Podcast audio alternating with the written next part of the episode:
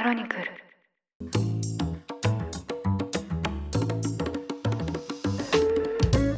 おはようございます。1月6日金曜日ニュースコネクトあなたと経済をつなぐ5分間。パーソナリティの竹村由紀子です。この番組では1日1つ5分間で世界のメガトレンドがわかるニュースを解説していきます。朝の支度や散歩通勤家事の時間などにお聞きいただけると嬉しいです。2023年今年もよろしくお願いします。皆さんはどんなお正月を過ごしましたか？家族でおせち料理を食べてのんびりという方も多かったかもしれません。ニューヨークに住んでいる時友達と元旦におせちパーティーをしたことがあります。家族以外の人とお正月を過ごしたのはこれが初めてだったんですがその時に外国人の友達に日本の文化をいろいろと説明していて我が家ではお正月の朝熱燗が出てきて父がまずおとそで乾杯だというのが恒例だったのであの私は熱燗はお正月にだけおとそっていう風に呼ばれるんだなと思っていてそれを説明したんですね。そしたら日本人の他の友達からツッコミが入りましていやいやいや、おとそっていうのは、とそさんっていうのがあって、お酒とみりんにつけて、とこう説明してくれたんです。他の家では熱燗を飲んでいないなんて思ったことなかったのですごくびっくりしちゃって海外で逆に日本のことに詳しくなって帰ってきたという不思議な経験でした。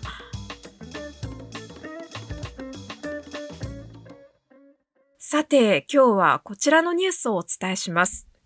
アメリカ議会下院では多数派を占める野党・共和党内の対立によって下院議長を選出できない100年ぶりの異例の事態となっています。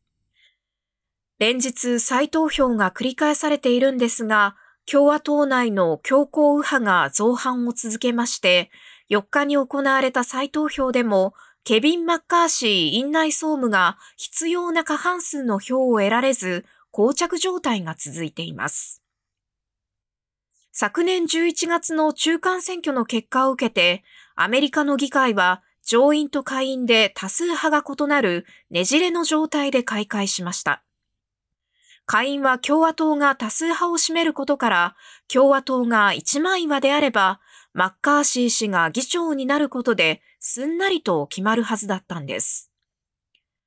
ところがですね、4日までに行われた6回の投票では、過半数を集めることはできませんでした。しかも、回を重ねたことで、造反議員や危険が増え、マッカーシー氏の旗色は悪くなっています。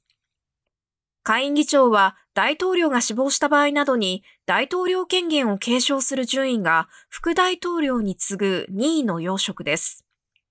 マッカーシー氏が議長になるためには、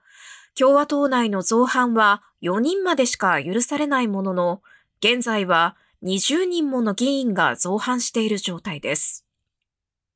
アメリカでは上院の議長は副大統領が務め、下院は議長が決まるまで再投票が繰り返される仕組みで、決まるまでは法案審議などを進めることができません。1856年には投票がなんと133回も繰り返されたこともあります。マッカーシー氏は撤退せず議長を目指す意向で、議長選で史上最多の投票回数になっても構わないとしています。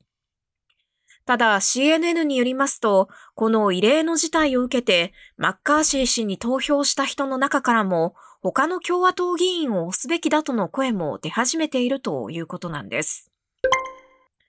では、なぜ同じ共和党なのに党内で分裂しているのかと言いますと、造反した議員の大半が、メイクアメリカグレートアゲイン、アメリカを再び偉大にを合言葉に、トランプ前大統領を強力に支持する超保守派議員連盟フリーダムコーカスのメンバーで、マッカーシー氏に根強い不信感を持っていることが原因だとされているんです。マッカーシー氏は2021年1月の議事堂襲撃事件の直後、トランプ氏に責任があると主張。しかし、トランプ氏の影響力が弱まらないと見るや、わずかその2週間後にマール・アラーゴを訪れ、トランプ氏と一緒に笑顔で写真に収まったという過去があります。こうしたなりふり構わぬ姿勢が一部の議員の反発を招き、票が割れる結果となっているんです。また、優先課題が一致していないことも一因だと見られています。経済政策などを優先したいマッカーシー氏に対し、造反議員の多くは、中間選挙で公約に掲げてきたバイデン大統領の次男、ハンター氏の疑惑の追及などを優先したいという考えを持っているんです。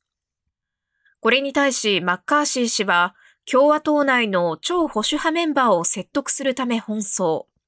バイデン大統領の次男、ハンター氏が、父親の副大統領在任期間中、ウクライナや中国の企業と不透明な関係を結び、巨額の報酬を不当に得たとされる疑惑などに関しても、調査のための特別委員会の設置を提示しているということです。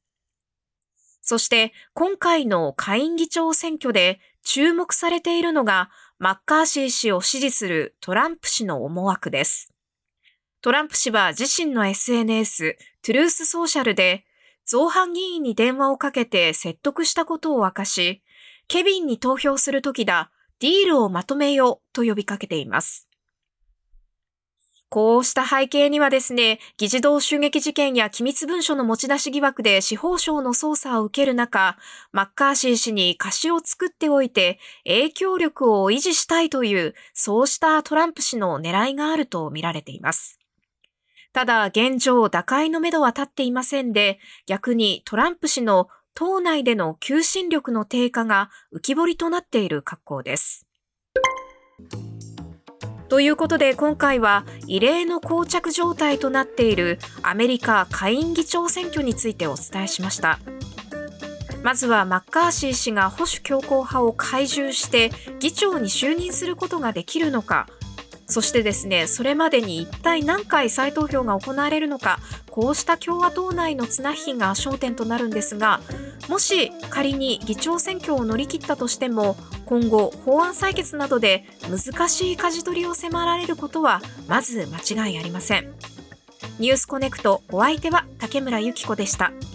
番組への感想はカタカナでハッシュタグニュースコネクトとつけてツイッターに投稿してください。